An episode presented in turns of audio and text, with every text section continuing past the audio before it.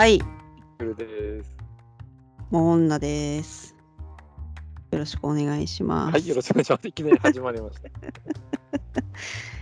これもう女とイクルの愉快なラジオっていう風にこの間。愉快なラジオで、いや、あ、そうですね。勝手にすごい簡単につけちゃったんだけど、いいですか？でも分かりやすくていいと思います。愉快なって自分から言っちゃってるっていうところがちょっとあれだよね。それで今回また指令が来ましたね。はい。もうこれも指令と言っちゃいますから。アンカーさんからまたやりなさいと。そうですね。7月やんなさいということで。ツイッターでアンケートもされたんですね。そうですね。ツイッターでアンケートして、テーマが3個上がってて、今回投票でちょっとやってみたらどうかなっていうことで、はいはい、夏休みの思い出と、はい、夏バテの対処法と、はい、初めての〇〇ということで、そうです、初めての〇〇が一番票が集まったので、初めての〇〇でやっていきましょうよ。とりあえずやっていきましょう。なんか私は特になんかテーマとか思い浮かんでないんですけど、いろいろ なんかランダムにテーマを出してくれるサイトがあったんで、それを初めての丸々に当てはめてどんどん出していこうかなみたいなことを思ったんですけど、あ、でもすごい昔のことになっちゃうこともあるかも。昔すぎて思い出せないみたいな、まあ、そうですよね。なんかこう、うん、初めてゴーヤを食べたとかそういうことですね、要は、うんうん、ゴーヤ食べた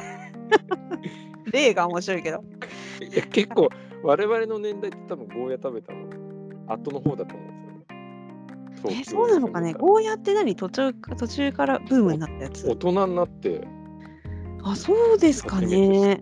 いました。へー、そうなんだ。わかりました。じゃあちょっとテーマを出しますよ。はい。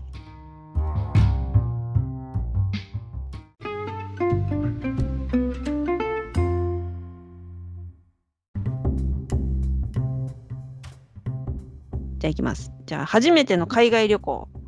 ああ、はい。どっちから行きましょう。いや、じゃあイクルさんから。専門学校卒業して20歳で就職したんですけど、はい、そこの社員旅行が初めての海外旅行です。へえ。もう入って入社してすぐの頃。入社して、まあ、たまたまなんですけどね。なんかその年は海外の都市とか国内の都市があって、あ、たまたまいきなり海外の都市に入社した。海外の都市に入社しました。あ、めっちゃラッキーじゃないですか。ラッキーでしたね。ただその行き先が中国だったっていう。おー。で、私が20歳の頃の中国なんで、すごいんですよ。どうでした？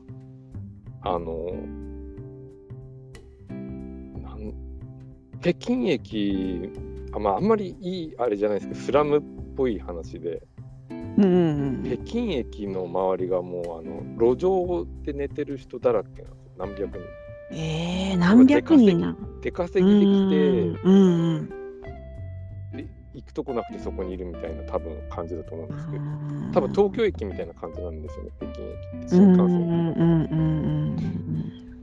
ん、であれですね、田舎の住宅街行ったらうん、玄関に壺が置いてあって、うん、それがそのトイレの、うん、汚物が入ってて、その毎日回収しに来るみたいな。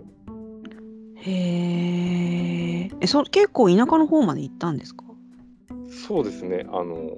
へー。田舎。それは何？研修とかではなく旅行。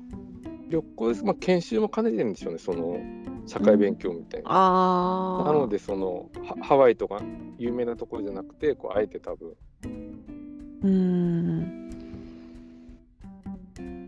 ただ中国に関してはその私コロナになる前2018年ぐらいにも中国行きまして、お、で、まあ、結構最近ですね。最近中国行ってやっぱりその違いが体感できたっていうのはすごいありがたいなと思って。いいですね。どういう風に違ってる？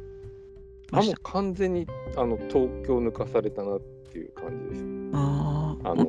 北京も行った。北京も行った。行きましたね。じゃあもうそんな出稼ぎの人なんて全然出てないし、もう見当たらない。逆になんですか、テロ対策っていうんですかね、空港の金属探知機みたいなゲートあるじゃないですか。はいはいはい。あれがそこら中にあるんですよね。北京駅の前とか公園の入り口とか。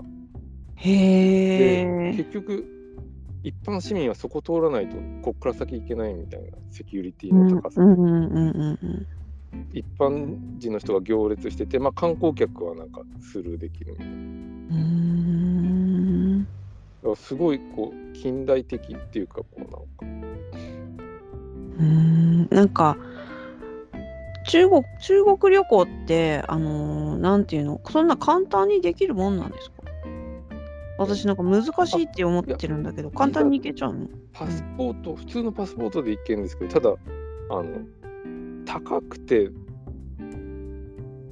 で、アメリカ圏ではないんで、自分のお金では多分行かないと思うんですよ。最近行ったのも会社の研修で行かせてもらったんで。おー、ラッキーですね。2泊3日で1人20万ぐらいですよ。しますね、結構ね。それだったらハワイとかオーストラリア行っちゃいますよね。遊びだったら。一回行ってみたいんだよな。なんか中国行ったことないんだよね。現地の人、ツアーガイドさんが中国人で、その人の話聞くのは楽しかったですよね。最近の方ではなんかドローンとか飛んでたりする。ドローンは飛んでないですね。そうなんだ。なんか私 YouTube で見たんだけど、なんだっけ、中国のなんかすごいところあるじゃん、場所なんだっけ、Google とかいっぱいいる、Google 的なのがいっぱい、なんだっけな、深セン。深センですね。はい。深センはドローン飛んでるんです。なんかすごいらしいんだよね。なんかドローンが飛んでて、なんか車で運転してる人がシートベルトしてるかとか、そういうの監視してたりとか。そうなんです。警察みたいな感じなんですね。警察的なやつをドローンがやってたりとか。逆に日本ってやっぱ感覚違いますね。で車も全部なんか電気なんでしょ？そうですね。なんか電気ですごい空気がきれいで、なんかすごいいい話しか聞かないって感じでしたね。そうですね。北京はガソリン車が多いんですけど、ナンバーの偶数と奇数でその走れる曜日が決まってて、多分シンガポールみたいな感じです。で、電気自動車は、それがない、縛りがないというか、いつでも走れる。なるほどね。で、北京は一軒家がなくてほとんどマンションなんで、多分電気自動車、インフラがまだないんじゃないかなと思うんですよね。バッテリーパックみたいな、こう手で自分のマンションの部屋に持ってって充電とか、電気のスクーターをマンションのエレベーターで自分の部屋まで持ってくみたいな感じでは充電できると思うんですけど、ああいうテスラみたいのは多分走ってますけど、普通一般の人じゃ多分充電するインフラがないみたいな。そうなんですね。ちょっと中国熱く語っちゃいました、いいですね。行ってみたい。そうですね。ちょっとじゃあ初めての海外は中国だったということで。中国だった。モンナさん、じゃあ次お願いします。私はハワイですね。おお、もう初海外。王道ですね。はい、小学生の時に行きました。早い、やっぱ。小4の時に行って。担任の先生にお土産を渡したんで、シャネルの口紅を渡したっていう記憶があるんですよ。すごいでしょ。先生もびっくり。今じゃ今そんなのやんないよね。あ、昔はなんかそれを持たされたんですよね、これ先生に渡しなさいとか言って免税店で買うじゃない、なんか私の母親は免税店でやたらと口紅を買うみたいな、みんなのお土産にとか言ってでハワイやっぱ大好きになって、で何回も行きました。でそのハワイに友達を初めて行く友達を連れて行くみたいなの2回やりましたし。あ、それは大きくなってから。あ、そうですね、社会人になってハワイいいよって言って案内してあげてやっぱハワイは何ですか、オアフ島っていうんですよね。一番オアフ島がメインですけどハワイ島も行ったし、マウイ島も行ってで自然が豊かみたいな感じ。そうですね。あれハワイって行ったことありますか？そのオアフ島は多分20代の頃。あ、他は行ってないんだ、ハワイ島とか。あ、全然行ってないですよね。あ、いいですよ、めっちゃ。どんな感じなんですか？こうテントで寝泊まりするとかそこまでじゃないですよ、ね。いや全然普通にリゾート地、リゾート、普通のリゾートホテル、オアフ島と同じようなホテルが。あ、そうなんですか。あるんだけど、そこまでのなんていうのかな、ショッピング施設とかなんか開けたなんか街歩きができるみたいなのはあんまりなくて、ハワイ島だったら火山を見に行くみたいな。すげえ。でめっちゃなんかいいですね、ハワイ島の雰囲気めちゃくちゃいいですね。なんかもう着いてすぐに、もう飛行機から降りてすぐにもうその火山灰が見えて、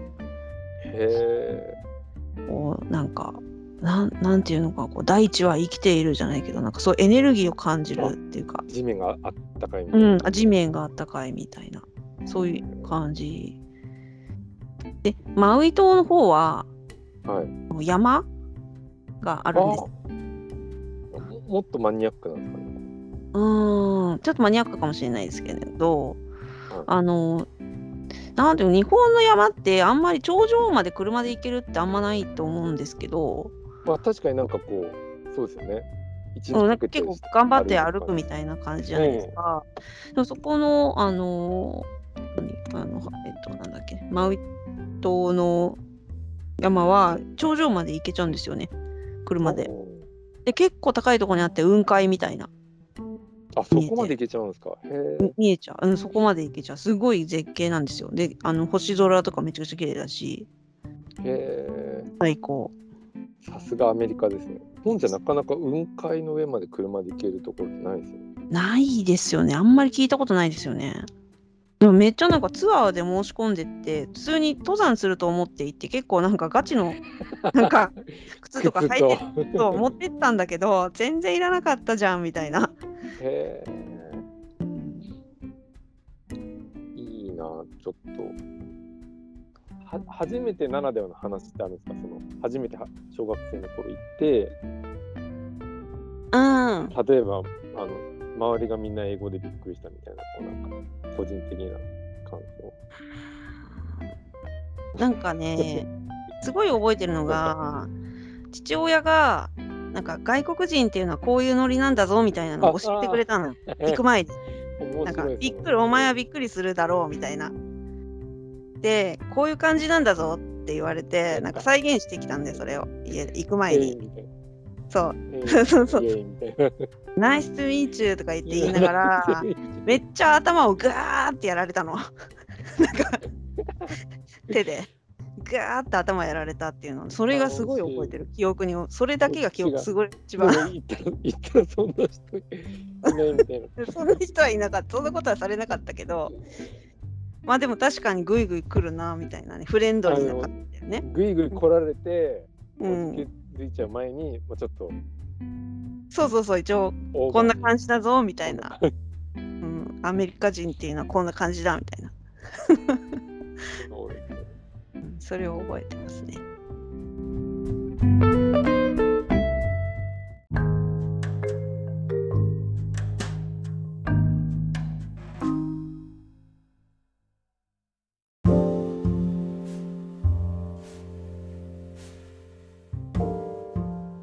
はい、じゃあ次のテーマにじゃあいきますよ。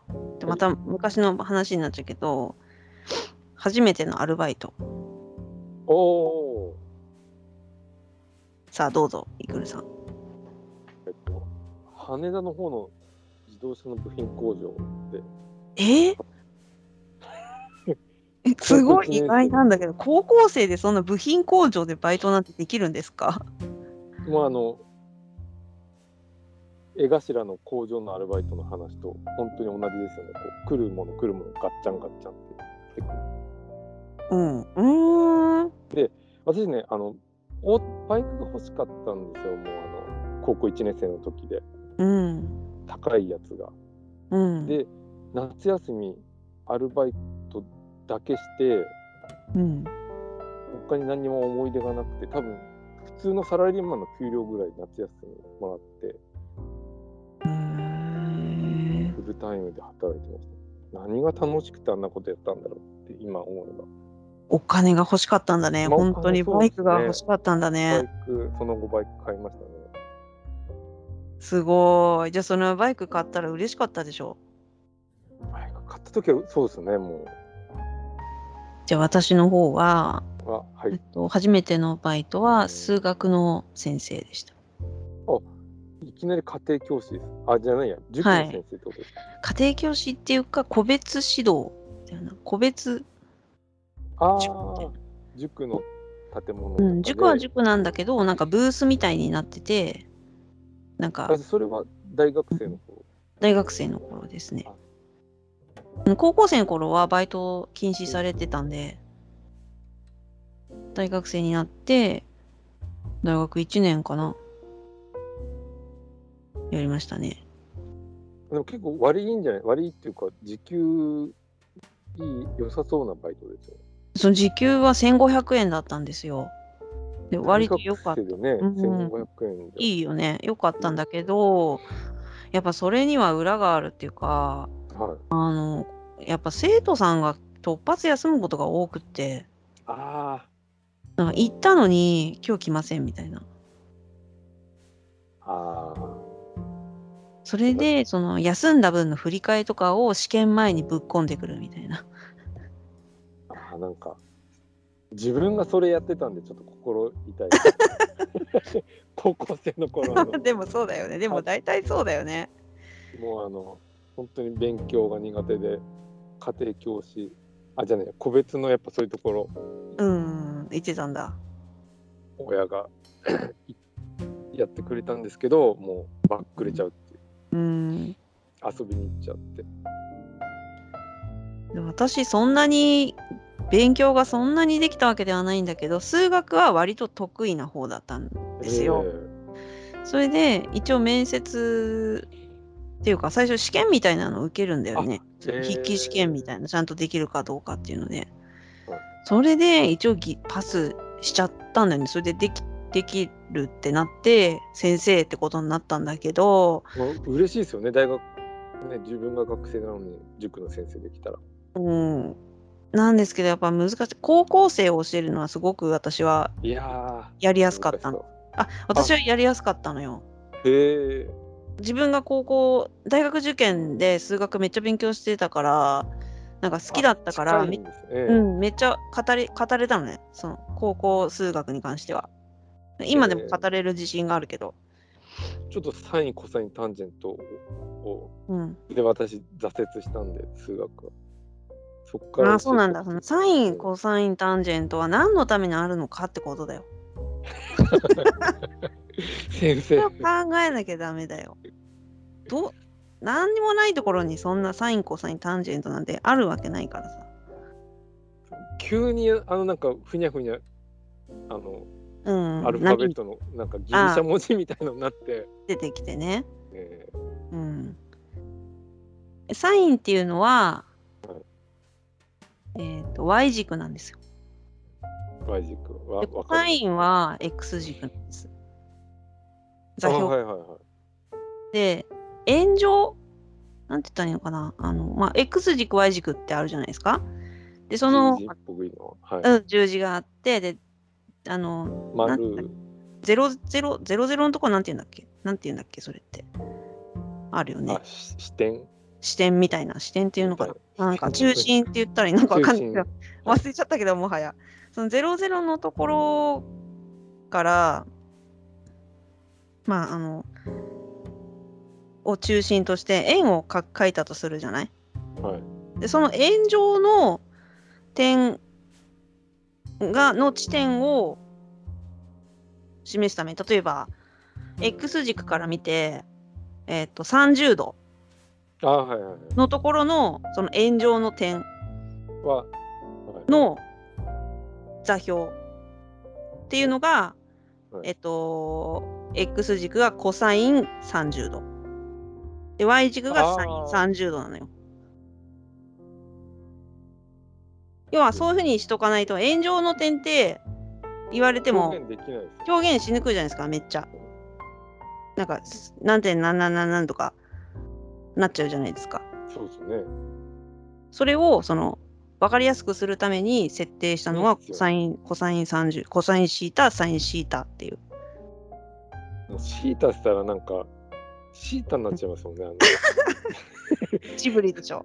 チブリはもうそこで混乱しちゃいますよね。ああ、そういう、ね、シータが頭の中出てきちゃっても、うん、夢の中行っちゃうみたいな。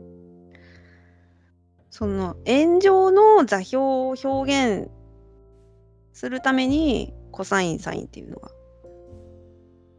あるんですよ。なんとなくわかりました。その概念を、ね、理解していけばほぼ全部の問題解けちゃうと思うね。コサインサイン、コサインサインの三角比の問題は。そうですね。はい。ね、そこで苦手と思うか、そういうもんだって思うかですよね、うん。なんでそれがあるのかって結構物理につながってくるんだよね、それは。まあ、電気でも何でも使えますもん。うん。それで、そうで高校生の方のは簡単だったんだけど、小学生とかは教えるのが難しかった。逆に難しいんですか？私は難しかった。なんかさ、一番、うん、答えらんなかったの。割り算の筆算ってあるじゃん。はい。筆算で、例えば 10÷3 とか言って、やって、書くじゃない？で、3で、3余り1ってなるでしょ？ 3、はい、10÷3 ってやった。それがなんでその筆算のあれで書いたら、そういう答えが出るのかみたいな質問されて。あ、確かに。それ、教え方マニュアル見ないと教えられないですよね。難しくない？そんなこと言えないですよね。うん、なんか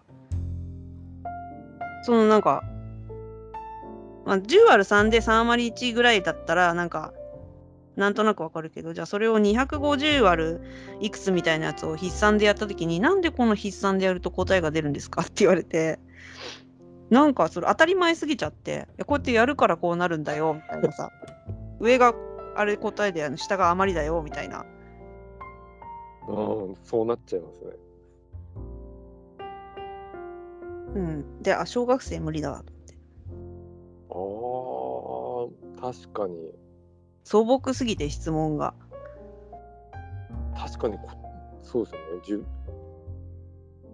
学校の先生ってやっぱ大変なんですね。うん、なんか掛け算とかもさ、掛け算の筆算もこれでやったらなんで答えが出るんですかってわかんないよ、なんか出ちゃうよねみたいなな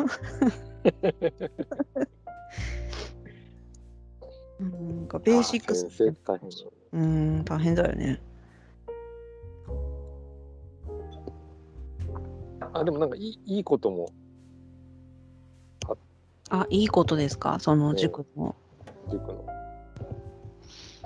そのなんか教えたがあれでしたっけ、高校生が大人になったんでしたっけ、なんか聞いたことあるような。あ、ちょっと話したかもしれない、なんか数学が苦手ですって入ってきて成績が2とかだったんだけど、はい、最終的に5まで上がって、いやそれ嬉しい、理系に行けばみたいに最後言われたんだけど、結局まあ文系を目指すっていうことで文系に行ったんだけど、そのぐらいになったっていう、それは嬉しかったね。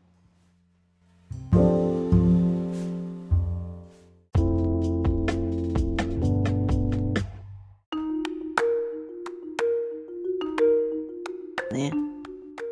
はい、はい、じゃあ次に行きますよ。次行きます。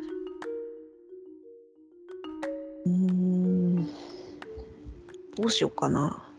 古い話ばっかりになっちゃうよ。どうしようこれ。初恋の話と初めての恋愛。ちなみにどんぐらいですか？なんか幼稚園とかそういう初恋は。初恋は小学生です。小学生。小学校高学年ですね。あ、でもモーンナさんの初恋の話はちょっとモーンナラジオ史上語られてないんじゃないですか？うん、語ってないかもしれないですね。聞きたいかなっていう聞きたいのかなっていう話だけど、普通に小学校5年ぐらいかな、4年生かもしれないな、4年生あたりがさ一番なんかいろんななんていうのかな、人間関係ができて、こうなんかまあストレスだったりいろいろ抱える時期というか、そんな感じだったと思うけど、まあ、そこら辺でやっぱあれだよね、こう誰々ちゃんは誰が好きなのみたいな話とかをみんなでするようになってから、そういうふうな意識を始めて。 ありますよ、なんか、うん、で私が好きになった人っていうのはもうほんとみんなが好きな人だよね。ああ、そういうナンバーワンみたいな。バレンタインとか4年生だったらあるんじゃないですか、バレンタイン。あ、やりました。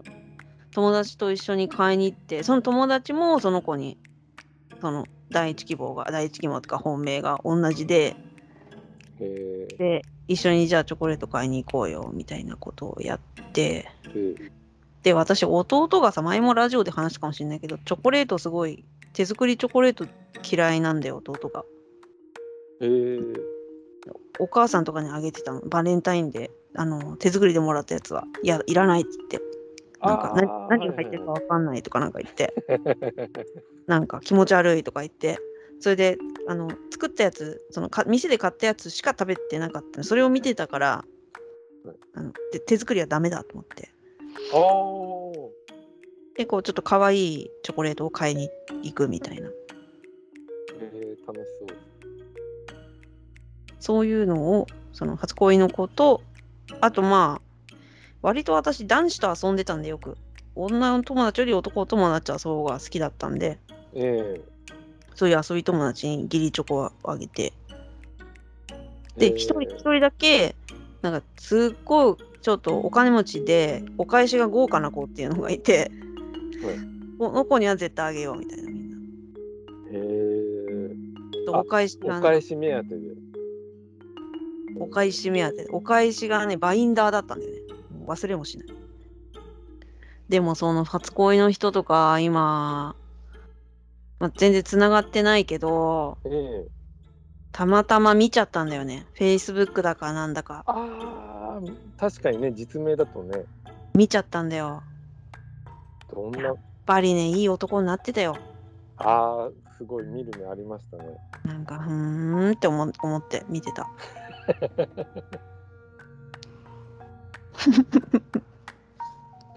何でもできる人でしたね。わかりやすい感じ。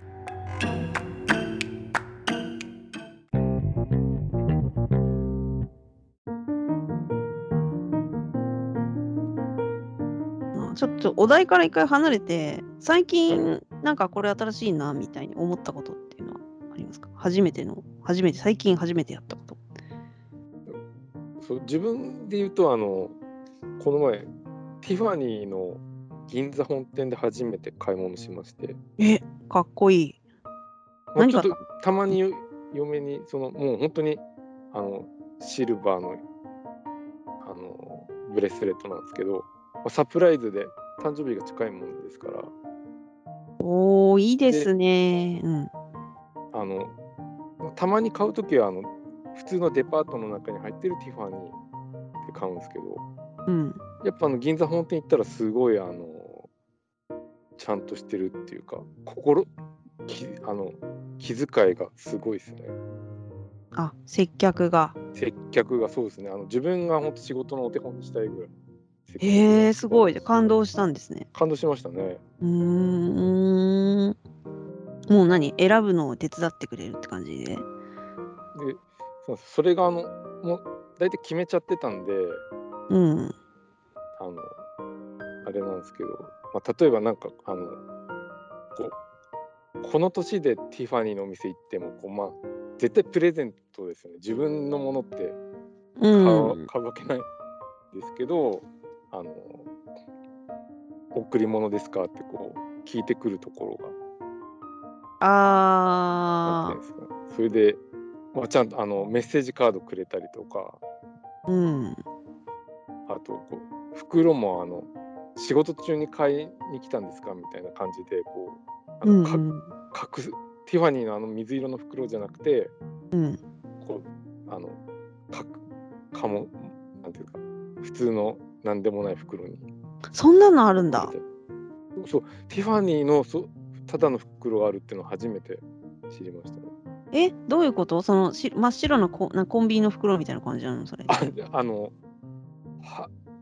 灰色の、うん、手提げ袋で何にも書いてないんだじゃん。ティファニーとか何にも書いてなくて、それでちゃんと中にプレゼント用にティファニーの紙袋は入れてくれるんですよね。へえ、それはすごい。すごいっすね。それで一番良かったのが、ターコイズのブレスレットだったんですけど、シルバーに、そのターコイズの色を在庫の中から選ばせてくれるんですよ。どれにしますかってね、どれにしますかって、ターコイズって大体濃い紺のイメージなんですけど、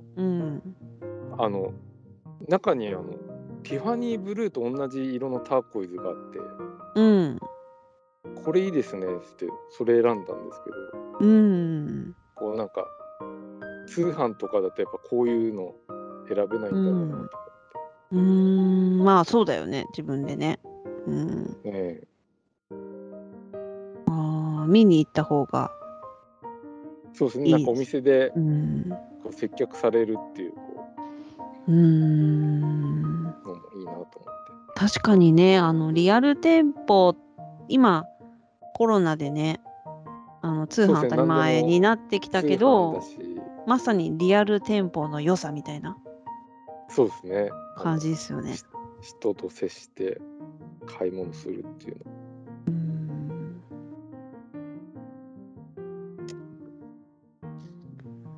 確かにね。その買い物の気持ちよさってあるよね、リアルで。やっぱそうですね。私も子供の七五三の人形を、七五三じゃないや、ひな人形、ひな祭りの、ひな人形を買いに行くのに、やっぱいろんな人形屋を回って行くんですけど、最終的にはやっぱその接客は結構、接客重要です、大事だった。気持ちよく買いたいからさ、その、なんていうのかな、そのお祝い事じゃないですか、そのひな祭りのやつっていうのも、そこになんかちょっとなんかね、私がねこれがいいのかなって言った時に、それはダメですよみたいに言われちゃったのよ。なんか全然見る目ないみたいな感じで言われちゃって、おじさんだったんだけど、だから言うものにそういう感じで、なんかちょっとそうですね、ちょっと不信になる、むしろ信用できなくなっちゃいますよね、あんまり否定されると。なんか多分買わせたいものがあるんだか、そういうのがなんかすっごい見えちゃってわかりますね。何と思って、なんかそこで買おうと思ってたんだけど、そういうこと言われて、で、結構何店舗か回って、なんかここだったら気持ちよく買えるなっていうところで。それがいいですね。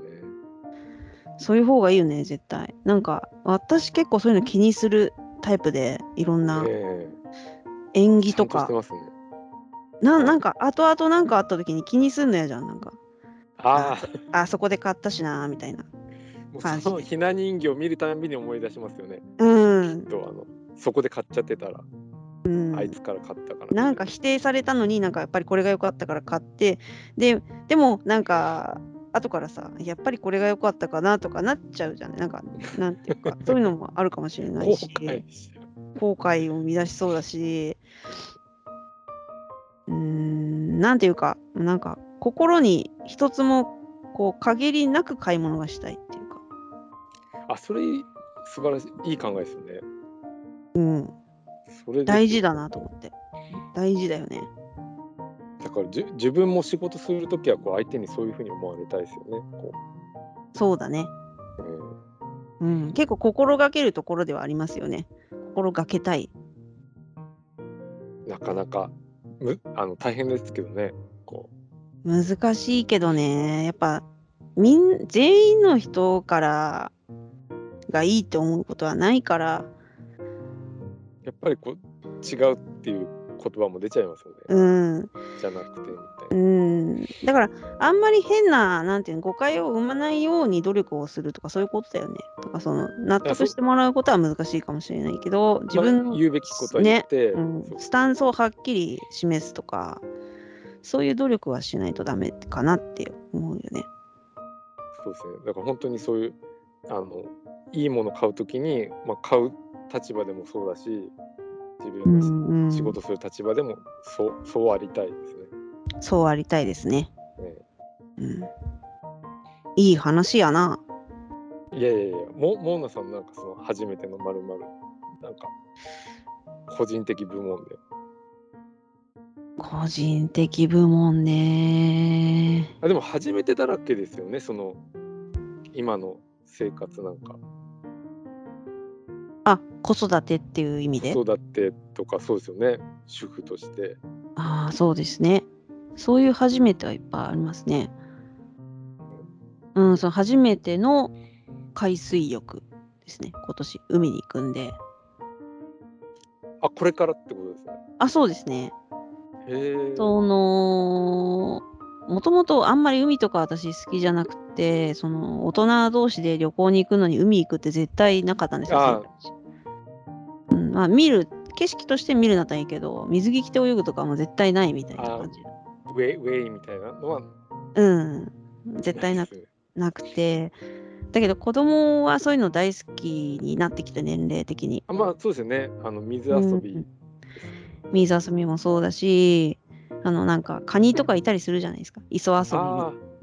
そういうのも大好き。ガシャガシャ系 YouTube とか。あ、そうそうそうそう。もう実際に自分でできる年齢になってきて、やっぱりそこは親としては体験させてあげたいっていうことで、海デビューで。うん。カニのいる海をに行くんですか？ただの砂浜じゃなくて。あ、一応なんか磯遊びもできる場所がある。そうですよね。うん。そういうのってやっぱ調べないと分かんないですよね。分かんないですね、事前にね。自分の子供の頃なんか多分ただの砂浜は行った記憶あるんですけど、うん、磯遊びとか、うん、楽しそうだなと思って。で、それでその海に行くのに必要なものが何なのかっていうのを、その子育てしてる友達に聞いて、海とか行ってそうな人に。そう、水用の靴とか。あ、そうそうそうそう。靴とか。シュノーケルまで行かないけど、なんかそういううん。あ、だから今ちょっとなんだろう、スーパー行くとそういうのちゃんと売ってるから羨ましいなと思って。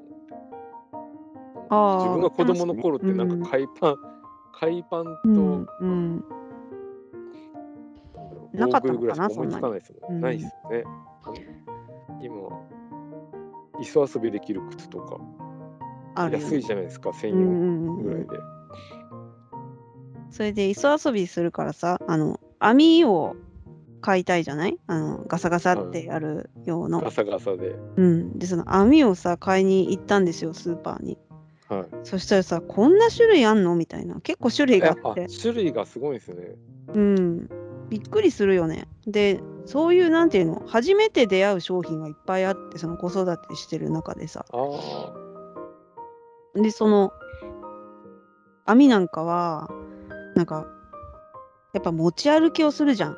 やっぱ旅行に行くっていうのが前提になってるものとか、その上の網の部分と棒のところが取り外して切るよとか、はい、あとはその棒のところがこうなんかなんていうの伸びたり縮んだりできるようにコンパクト。ちょっといいやつだと、あでもなってたり、なんかちょっと遠出だとコンパクトじゃないとめんどくさいでしょ、そのいちいち長いものはやってらんないし、でその上のところが外せて、しかもその外してその虫取り網の網とチェンジできるよみたいな、あありそう、ツーウェイみたいな、なんかこんなにいっぱいあるんだって。その捕まえるところの網のその形状も平らになってるやつとなんか丸いやつとか、そんな感じだよね。で一番のそう初めての〇〇はね、これはあるね、その釣り具屋に行ったっていう人生。その常習屋ってやつですか？じゃなくて常習屋とか、なんかいろいろなんだっけな、忘れちゃったけど何店舗か行ったんですけど、何のために行ったのかって言ったらライフジャケットを買いに行ったんですよ。そっからやるんですか？もうね、その友達に聞いたら絶対にライフジャケットは絶対必要って言われて。確かにやばいですよね、もう波にさらわれたら、なんていうのかな、大人だけで行くのとはやっぱり子供連れて行くっていうので、やっぱさ子供が何かあった時に親が動ける体制しとかないと絶対後悔するよかもしれないからつけといて損はないし、大人はもうそれが浮き輪代わりになるし、で子供は結構簡単に流らされるよって言われて、であとはその知らないと磯遊びできるような海に行ったら絶対子供たちがいっぱいいて、なんか危ないような子もいるんだって。でそういう時になんかちょっと助けるとか、なんかそういう場面が遭遇する確率が高いから、その家族連れの海水浴って、助けてくれみたいな子供が一日一人ぐらいはいるだろうと。そうでだからそのライフジャケットは絶対家族全員だっていうので、それでじゃあもう上級救命とか取ってった方がいいんじゃないですか？そこまで取ってったらね、プロだけどね。一応見ててくれんじゃないの？なんかそういう人いるんじゃないの？なんか監視みたいな。そっか。一応。そう。それでそのライフジャケットを安く買う方法っていうのを教えてもらって、それが釣り具屋だよって。それ初めて知りましたね。釣り具屋さんにたまに行くんですけど、人生の中で。行くんだ。ライフジャケットを買いに行くっていう頭はなかったですよね。でしかもポケットがついてるんだよね、いっぱい。釣り具だからさ、いろんななんか道具を持ってポケット入れたりするでしょ。一番の利点は体型隠せるってとこじゃないですか、やっぱ。確かにそれもある。体型隠せるもあるよね。なんかモンベルとかのほんと本格的なところで買っちゃうとすごい高いし、その上にスポーツ用ってポケットがあんまりついてないのよ。確かに結構すっきりしてるやつが多くて、でそれだと貴重品とかさ、なんかちょっと持っておきたいものってあるじゃないですか。ジップロックとか入れといてさ、そうでそういうのを収納できる場所が釣り具屋さんのライフジャケットだとあるから、よくて、そこで買って子供のライフジャケットも買って、めっちゃいいこと聞いたと思って、穴場だわここ。それ本当知っててよかったみたいな。そうですね、初めて行った釣り具屋さん。じゃあ釣り具屋さんでほとんど揃うんですかね？いや、ライフジャケット買っただけ。で網はもうスーパーで買っちゃったんですよね。そうそう、網はね意外とそういうのなかった。プロ仕様すぎて折りたたみとかそういうのはないね。だからそんなもっと重たいものとかをキャッチするやつばっかりで。カジキ釣り。そう、そんな感じの。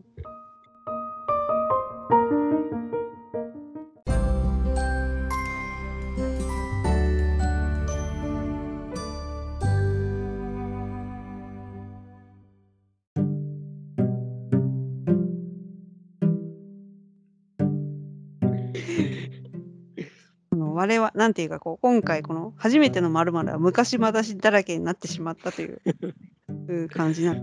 もうちょっとね年齢を上に上げていただけるとそうですね。なんであのトークテーマにしたんだろうね。あ、初めての〇〇ということで、はい、また来月もトークに沿ったごめんなさいテーマに沿ったトークもう話せてないよね。すいません、長々とね、なんか疲れちゃったけど。